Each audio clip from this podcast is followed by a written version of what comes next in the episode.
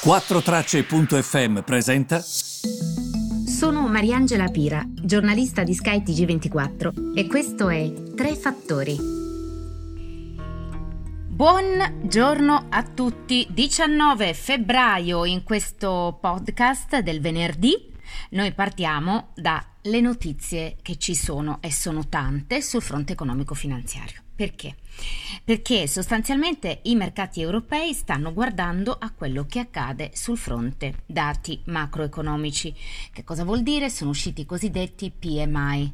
PMI che vuol dire Purchasing, Manufacturing, Index, quindi l'indice degli acquisti, diciamo, ehm, nella manifattura. È molto importante perché ci spiega quelle che potrebbero essere le prospettive, i comportamenti dei direttori d'acquisto che ci indicano ovviamente come stanno andando le cose. Ebbene, che cosa è accaduto? Che il dato non è eh, così buono. L'attività ehm, business dell'Eurozona eh, sta affondando ancora a febbraio, nonostante ci sia stato una ripresa no? della manifattura perché si è iniziato a lavorare in modo più costante eppure mh, il dato eh, non è eh, stato così eh, positivo. Um, Ricordate che le stime della Banca Centrale Europea per la crescita dell'area euro nel 2021 eh, sono salite per una crescita del 3,9% per l'area euro.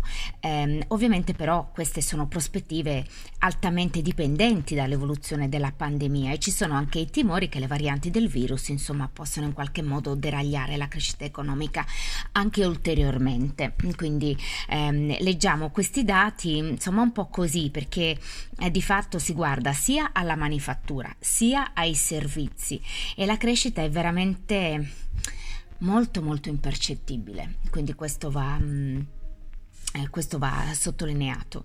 Um, invece vi volevo dire eh, che eh, Uber, la società, ha perso, la società che si occupa appunto, um, come sapete, è questo... Um, taxi, no? eh, che non è un taxi ma che è una società appunto che ha dei profitti sulla base di questi autisti ehm, che ehm, si occupano di ehm, portare da una parte all'altra le persone in, in, vari luoghi nel mondo. Comunque Uber penso che la conosciate tutti.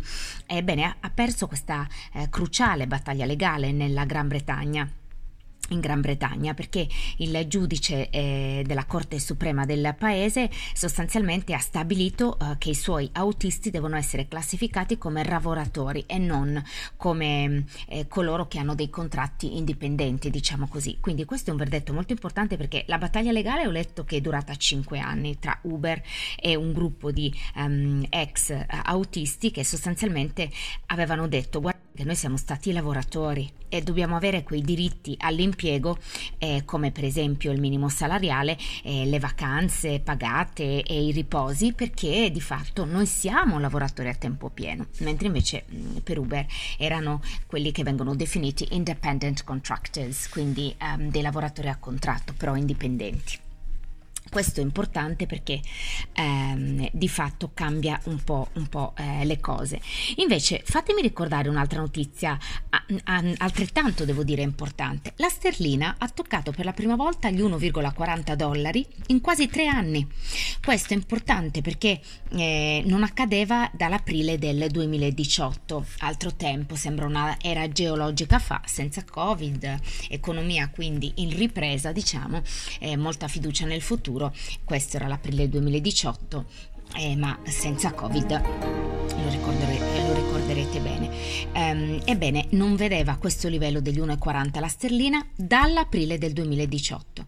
E ricordiamo che la Gran Bretagna ha sofferto forse la peggiore crisi economica per, ehm, in più di 300 anni nel 2020, ma ha anche accelerato questo programma di vaccinazione eh, che ha visto più di 16 milioni di persone ricevere la prima dose del vaccino di coronavirus.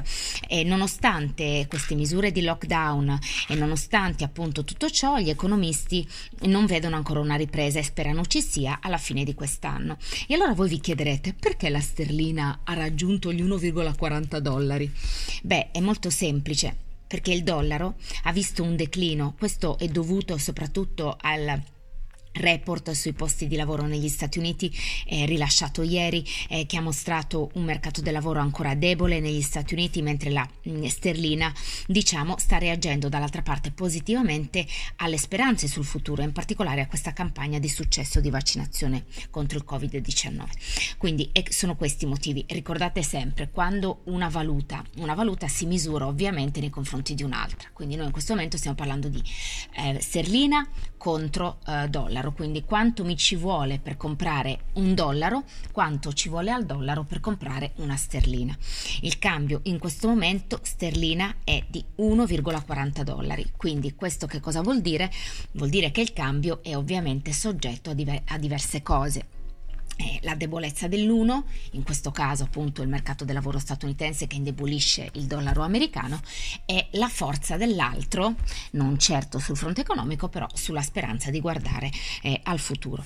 Questi direi sono i temi finanziari di oggi, eh, che sono ovviamente importanti.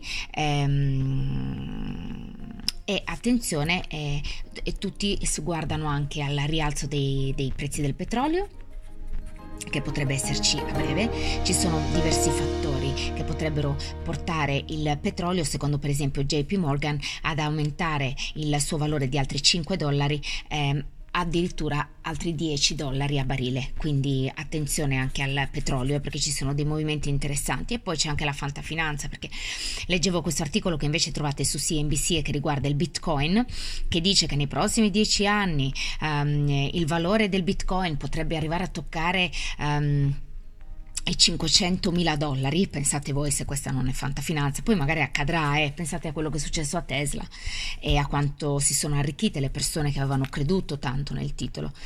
Ehm, però sull'onda del fatto che per la prima volta questa settimana ehm, ha sorpassato i 50.000 dollari, loro dicono guardate che nei prossimi 10 anni potrebbe toccare i 500.000 dollari a eh, moneta e poi potrebbe arrivare addirittura al milione um, per coin. Bah, la vedo molto fantafinanza, però volevo comunque non di meno riportarvele queste affermazioni. Sono di Anthony Pompliano, Pompliano che è il cofondatore di Morgan Creek Digital Assets. E niente, direi che è tutto. Io vi auguro un buon fine settimana. Recuperate, mi raccomando, gli altri podcast. E, um, rilassatevi, staccate dai social, eh, leggete un buon libro e mi raccomando dobbiamo tutti fare la nostra parte per far sì che questi social si ripuliscano. Eh? Non so se avete visto su LinkedIn il mio post su Liliana Segre. Noi dobbiamo assolutamente impegnarci, ciascuno di noi ha una responsabilità, noi abbiamo anche dei doveri, non solo dei diritti. I social stanno diventando cloache ed è anche a causa nostra che facciamo gli struzzi e lasciamo perdere. Invece noi dobbiamo puntare a migliorare, a denunciare e a cercare di rendere più pulito questo mondo con cui purtroppo purtroppo dobbiamo confrontarci. E buon weekend a tutti.